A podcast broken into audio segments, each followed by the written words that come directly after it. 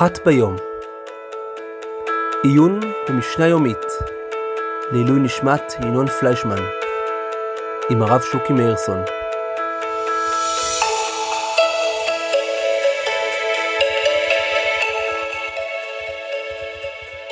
שלום רב, אתם מאזינים לפודקאסט אחת ביום, עיון יומי במשנה מבית ישיבת כוהל לעילוי נשמת ינון פליישמן.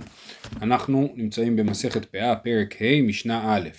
אומרת המשנה כך: גדיש שלא לוקט תחתיו, כל הנוגע בארץ הרי הוא של עניים. הרוח שפיזרה את העומרים, עומדים אותה כמה לקט היא ראויה לעשות ונותן לעניים. רבן שמעון בן גמליאל אומר, נותן לעניים בכדי נפילה. אז בעצם המשנה יש שני חלקים, אבל בעצם הם עוסקים ברעיון אחד. במקרה הראשון זה גדיש שלא לוקח, לוקט תחתיו, כל הנוגע בארץ הרי הוא של עניים. זאת אומרת, יש לי אה, אדם שעושה עושה גדיש, זאת אומרת הוא אוסף את כל התבואה למקום אחד, אבל המקום שבו הוא הניח את הגדיש שלו, העניים עוד לא לקטו מתחת. זאת אומרת, בעצם הוא מנע מהעניים את הלקט שמגיע להם, כי הוא שם על הלקט את כל הגדיש שלו. אז זה מקרה הראשון. ובמקרה הזה, אז אנחנו אומרים, כל הנוגע בארץ הרי הוא של עניים, שזה כמובן הרבה יותר מאשר הלקט שהיה שם, כן? כי, כי עכשיו היה שם קצת לקט, כן? כמה גרגירים של לקט, ועכשיו כל החיטה שנוגעת בארץ היא שייכת לעניים. זה המקרה הראשון. המקרה השני, זה הרוח שפיזרה את העומרים, כן? אז היה, היה עומרים, היה השטח שלא לוקט עדיין, ואז הרוח פיזרה את העומרים על, ה, על השטח שלא לקטו ממנו. ופה באמת בכלל לא אשמתו של הבעל השדה, הוא שם את העומרים במקום נכון, והרוח היא זאת שהעיפה את העומרים על, על פני השדה. במקרה כזה, הוא יצטרך אה, לשלם לקט באופן אחר. אז במקרה הראשון, כמו שאמרנו, אה, כל הנוגע בארץ הרי הוא של עניים. במקרה השני, אנחנו אומרים, עומדים אותה כמה לקט היא ראויה לעשות ונותן לעניים. כן, אז תנא קמא אומר, צריך לעשות איזשהו אומדן, כמה לקט היא ראויה לעשות, כמה לקט סביר שיהיה בשדה כזאת, ואת הדבר הזה הוא נותן לעניים. לעומת זאת, רבן שמעון בן גמליאל אומר, נותן לעניים בכדי נפילה. כן? מה זה בכדי נפילה? זאת שאלה גדולה. בכל אופן, הברטנורה פה מסביר, שבכדי נפילה הכוונה היא שיש לזה שיעור קבוע. זאת אומרת, בניגוד לתנא קמא, שאומר, בכל שדה צריך לעשות איזשהו חשבון עצמאי, אה, כמה ראוי, כמה לקט היא ראויה לעשות בשדה הזאת, אולי ישומו את המקצועיות של הפועלים, כמה הם מפילים במהלך הקציר, ולא יודע מה עוד הם יכולים לשום. בכל אופן, אז רבן שמעון בן גמליאל אומר, שנותנים שיעור קבוע. אומר, יש לנו שיעור קבוע, הברטנורה מסביר שזה מדובר על ארבע קבין לקור זרע, כן? זאת אומרת, ארבע קבין של זרע, ש... בשטח שזורעים בו בית קור, כן? בית קור זה שלושים סאה, כל סאה היא שישה קבין, אז קור הוא בעצם מאה ושמונים קבין, כן?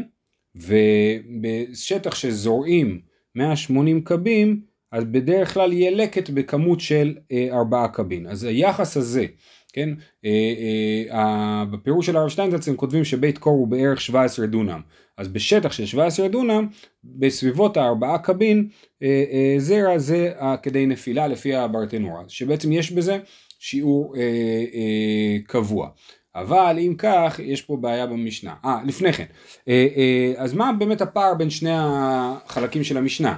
בחלק הראשון של המשנה, הבעל השדה, הוא, הוא היה לו בסדר, הוא, ליקה, הוא הקדיש את הגדיש על קרקע שלא לקטו תחתיה, הוא היה צריך לחכות שהעניים ילקטו, ואחר כך, או שהוא היה יכול לפחות להזיז את כל הלקט למקום אחד, ואחר כך הוא היה יכול להקדיש על הקרקע הזאת, אז הוא היה לו בסדר, ולכן יש לו עונש, העונש שלו זה כל שנוגע בארץ הרי הוא של עניים.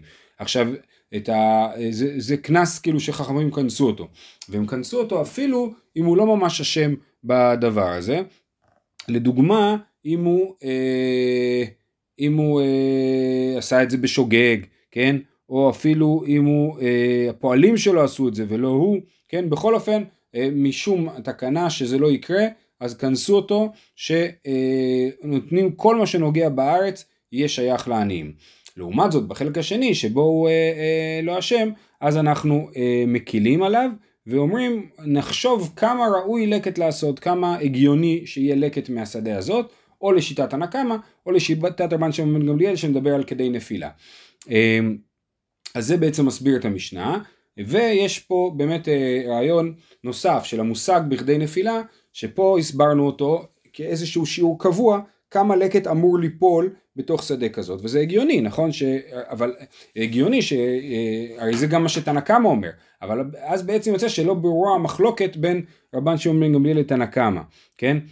תנא קמא אומר, עומדין אותה כמה לקט ירויה לעשות, ורבן שמעון בן גמליאל אומר, נותן לעניים בכדי נפילה, אבל אתה אומר שבכדי נפילה, זה בעצם כמה לקט אמור להיות במצב הזה, רק שיש בזה איזשהו שיעור קבוע, אז כל ההבדל בין תנא קמא לרבן שמעון בן גמליאל, זה שהוא נותן איזשהו שיעור קבוע, ותנא קמא נותן שיעור משתנה יותר, אז זה הסבר, יש בו בעיה. עכשיו המושג בכדי נפילה מופיע גם במסכת בבא מציעא, ושמה הוא מופיע במובן של כמות הזרע ש... שזורעים את השדה, כן? כמה זרע זורעים בשדה מסוים, אז זה מה שנותנים לעניים, נותנים לעניים, נגיד אם יש לי שטח של דונם, אני מחשב כמה זרע אני צריך לזרוע בשטח של דונם, ואת הש... את הכמות הזרע הזאת, זה מה שנותנים לעניים, אז לפי הפירוש הזה, שזה, אז אנחנו מבינים שיש פה מחלוקת מאוד ברורה, בין רבן שמעון בן גמליאל לתנא קמא, כן, הוא אומר, עומדים כמה לקט ראויה לעשות, רבן שמעון בן גמליאל אומר, לא, נותנים כמה זרע שאמור להיות בשדה הזאת, אבל ההסבר הזה הוא בעייתי מצד אחר, בגלל שהוא אה, אה, לא כל כך הגיוני, כאילו מה הקשר בין כמות הזרע שאני צריך בשביל לזרוע את השדה, לבין הלקט שאני נותן לעניים, אין בזה כל כך היגיון, אה, אה, וזה החיסרון של ההסבר הזה. אפשר אה, במאמר שעתיד להתפרסם בקרוב, אז חברי דוד פיאלקוב אה, אה, מנסה לתת אה, היגיון לדבר הזה על פי, על פי פסוקים שהוא מצא בברית דמשק במגילות של קת ים המלח, אז יש שם איזשהו רמז שיכול לתת לנו הסבר לעניין הזה.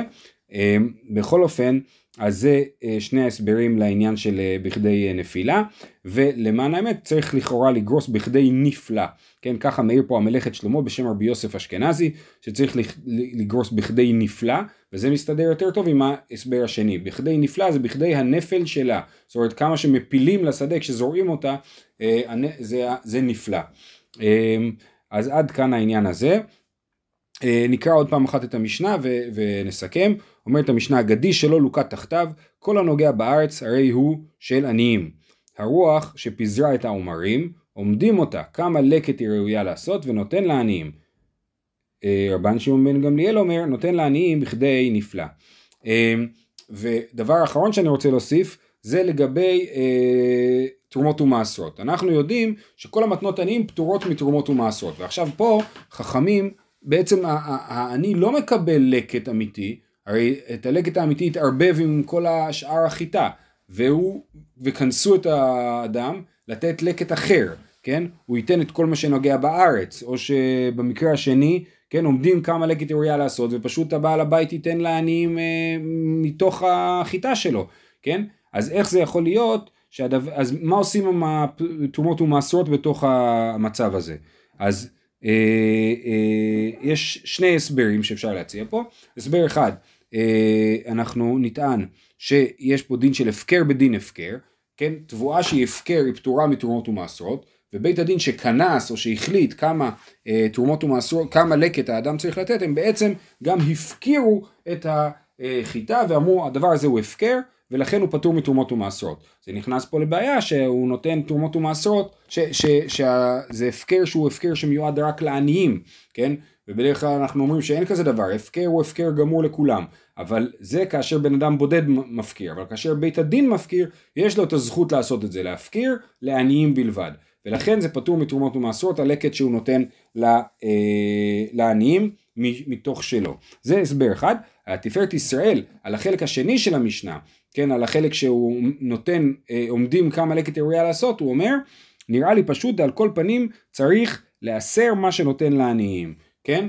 כפי שיבואר במשנה הבאה, כן? אז במשנה הבאה אנחנו נלמד שבאמת יש מצבים שאני מאסר קודם את החיטה, ואז אני נותן לעני את הלקט, אז אומר התפארת ישראל, גם במקרה של המשנה שלנו, מה שכתוב שהוא נותן לעניים בכדי נפלא, או כמה ראויה לעשות, קודם אתה מעשר את התרומות ומעשרות מתוך החיטה שלך, ורק אחר כך אתה אה, נותן לעניים את כמות הלקט שמגיע להם. זהו, עד כאן, שיהיה לכולם המשך יום נעים.